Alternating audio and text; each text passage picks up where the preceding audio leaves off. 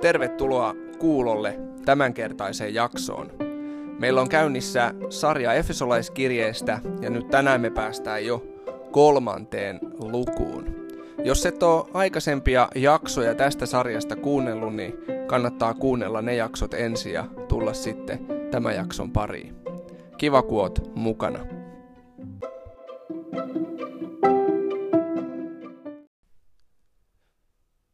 Siirrytään seuraavaksi tuohon Efesolaiskirjeen lukuun kolme. Ja jos et ole vielä lukenut tuota lukua, niin kannattaa pistää tämä podcasti pauselle ja lukee ensin toi luku kolme. Me mennään nyt vaan joitakin jakeita tästä läpi ja mm, kerron vähän niistä yleisistä teemoista, mitä siinä luvussa käsitellään.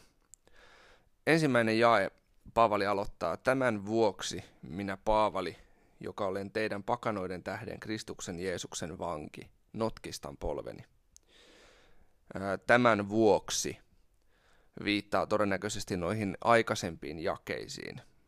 Eli se toisen luvun loppu, kaksi viimeistä jaetta meni näin.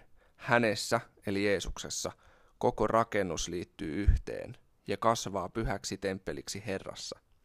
Hänessä tekin rakennutte yhdessä muiden kanssa Jumalan asumukseksi hengessä.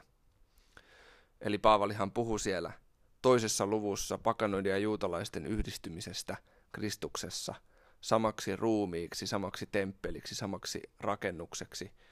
Ja nyt hän jatkaa sitten tästä samasta aiheesta. Mielenkiintoista, että Paavali ei näe itseään ää, juutalaisten uskonnollisten johtajien vankina tai roomalaisten vankina, vaan hän näkee itsensä Jeesuksen vankina. Hän ajattelee, että hän on Jeesuksen antaman tehtävän tähden vankilassa.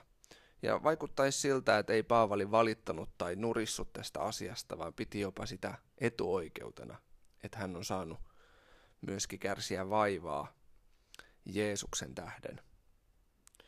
Paavalilla näytti olevan aika vahvasti semmoinen taivaallinen näkökulma asioihin. Hän ei niin paljon miettinyt tai pelännyt, mitä ihmiselämässä tapahtuu, että onko aina tarpeeksi ruokaa tai, tai onko olosuhteet aina hyvät, vaan, vaan hän, hän jotenkin mietti syvempiä asioita ja, ja, ja piti katsetta taivaallisissa. Öö, jakeesta kaksi eteenpäin Paavali muistuttaa, että hei, te olette varmaan kuullut siitä talouden hoidosta, joka mulle on uskottu. Talouden hoito tarkoittaa niin kuin hallintavastuuta. Paavali oli saanut Jumalalta ää, erityisen kutsumuksen ja tehtävän. Ja tämän tehtävän keskeisimpinä osa-alueena oli evankeliumin julistaminen pakanoille. Ja ää, Paavali sai ilmestyksessä Jumalalta tämän tehtävän. Voit vaikka lukea apostolien tekojen luvusta 26, kun Paavali puolustaa itseään kuningas Agrippan edessä, kun juutalaiset antoi syytöksiä häntä kohtaa, niin miten Paavali siellä kertoo omasta kääntymyskokemuksestaan ja miten Jumala on hänelle ilmestyksessä antanut tämän tehtävän, mikä hänellä on.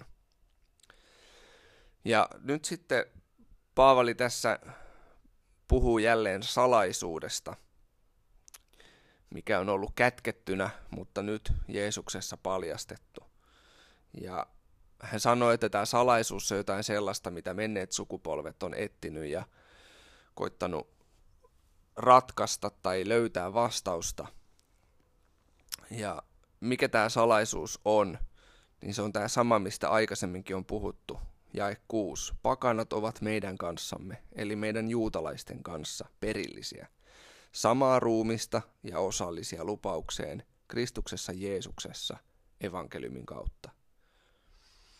Ja tämä on se sama viesti, mitä luvussa kaksi puhuttiin, niin Paavali sitä vahvistaa. Me ollaan samaa Kristuksen ruumista, me ollaan samaa perhettä. No Paavali sitten sanoi, että hän on saanut tämän tehtävän Jumalan armosta, ei omien ansioiden tähden.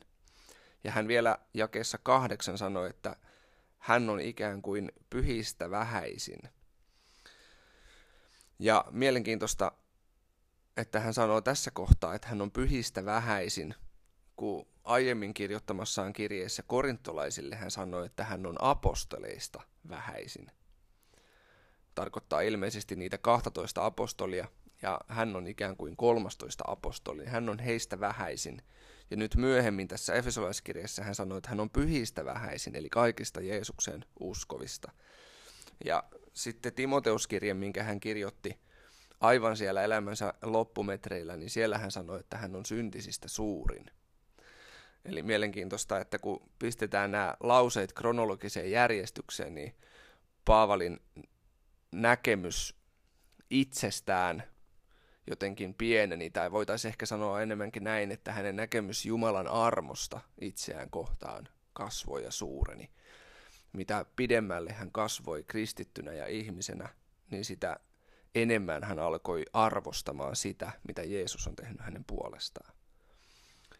Apostoleista vähäisimmästä tuli pyhistä vähäisin ja lopulta sitten syntisistä suurin.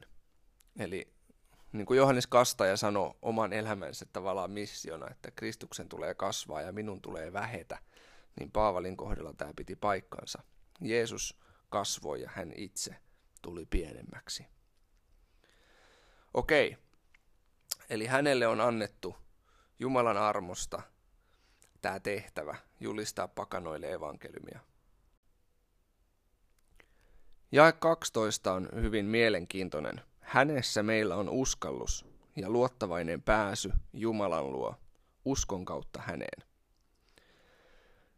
Paavali piti sitä varmana ja totena asiana, että jokaisella Jeesuksen uskovalla on vapaa pääsy taivaan Jumalan kasvojen eteen. Tämä on jotain mullistavaa ja poikkeuksellista, koska esimerkiksi juutalaiset oli tottunut siihen, että ylipappi sai mennä kerran vuodessa suurena sovituspäivänä sinne temppelin kaikkein pyhimpään uhraamaan ihmisten syntien edestä.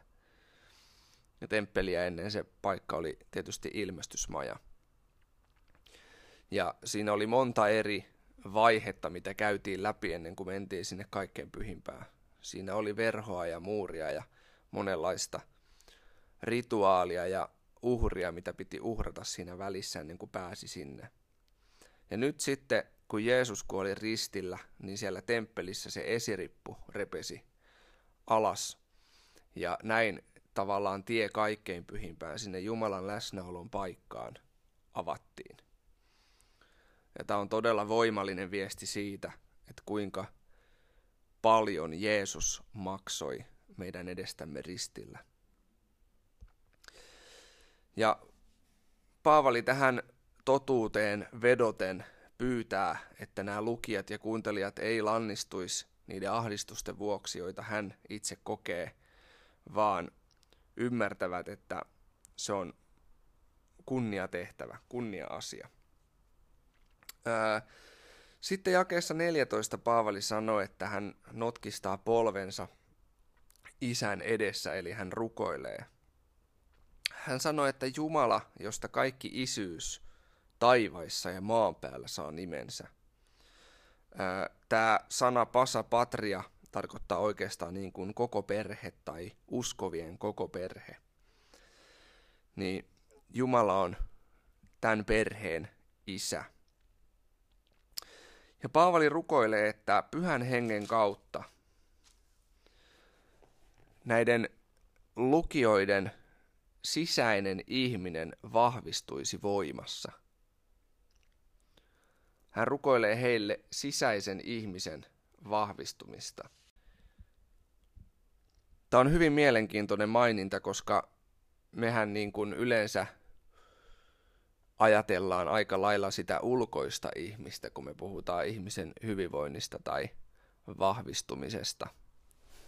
Me mitataan helposti meidän elämänlaatua ulkoisilla tekijöillä ja ulkoisilla asioilla. Paavali ymmärsi, että tärkeintä on se, mitä tapahtuu ihmisen sydämessä, ihmisen sisä- sisäisessä maailmassa. Ja sen puolesta Paavali rukoili? No sitten hän rukoili, että Kristus asuisi uskon kautta heidän sydämissä. Ja tämä asua tarkoittaa tällaista pysyvää asumista.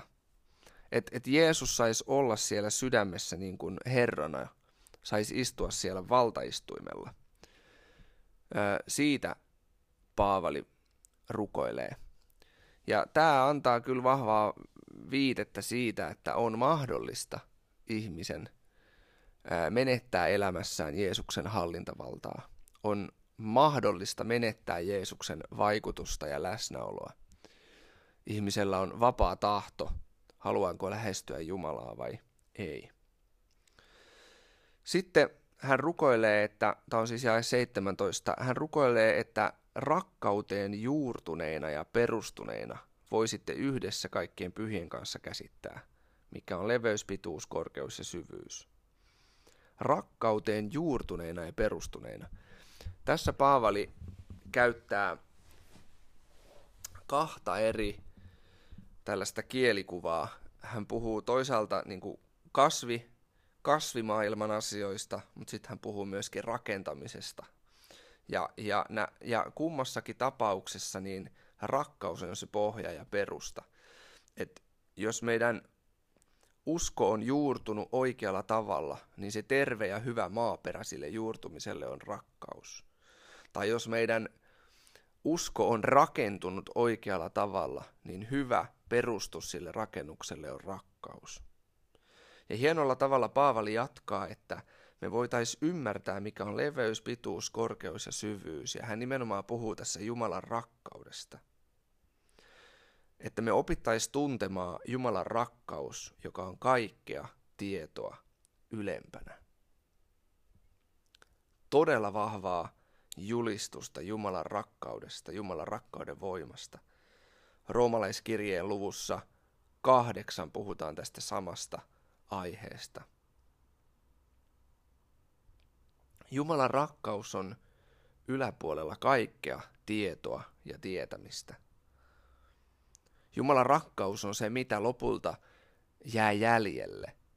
Paavalikin puhuu siellä korintolaiskirjeessä armolahjoista, niin hän puhuu, että no lopulta kaikki mikä jää jäljelle on rakkaus. Kaikki muu häviää ja katoaa, mutta rakkaus jää. Ja olisi hienoa, että me tämän elämän aikana jo päästäisiin kokemaan ja maistamaan sitä Jumalan rakkautta ja jotenkin elää meidän elämää sellaisesta levosta ja rauhasta käsin, että Jumalan rakkaus mua kohtaan on tänäänkin totta. Jumalan rakkaus mua kohtaan on tänäänkin sama. Vielä jakeessa 20 Paavali sanoo, hänelle, joka voi tehdä monin verroin enemmän kuin kaikki, mitä me anomme tai ymmärrämme, sen voiman mukaan, joka meissä vaikuttaa. Ja tämäkin jotenkin mun mielestä puhuu siitä, että Jumala on antelias Jumala, Jumala on hyvä Jumala, hän tahtoo meille hyvää, ja hän voi tehdä vielä enemmän kuin mitä me pyydetään tai anotaan. Lopuksi vielä Paavali sanoo hänelle kunnia Jumalalle kunnia seurakunnassa, Jumalalle kunnia Jeesuksessa, kaikkien sukupolvien kautta, aina ja iankaikkisesti. Aamen.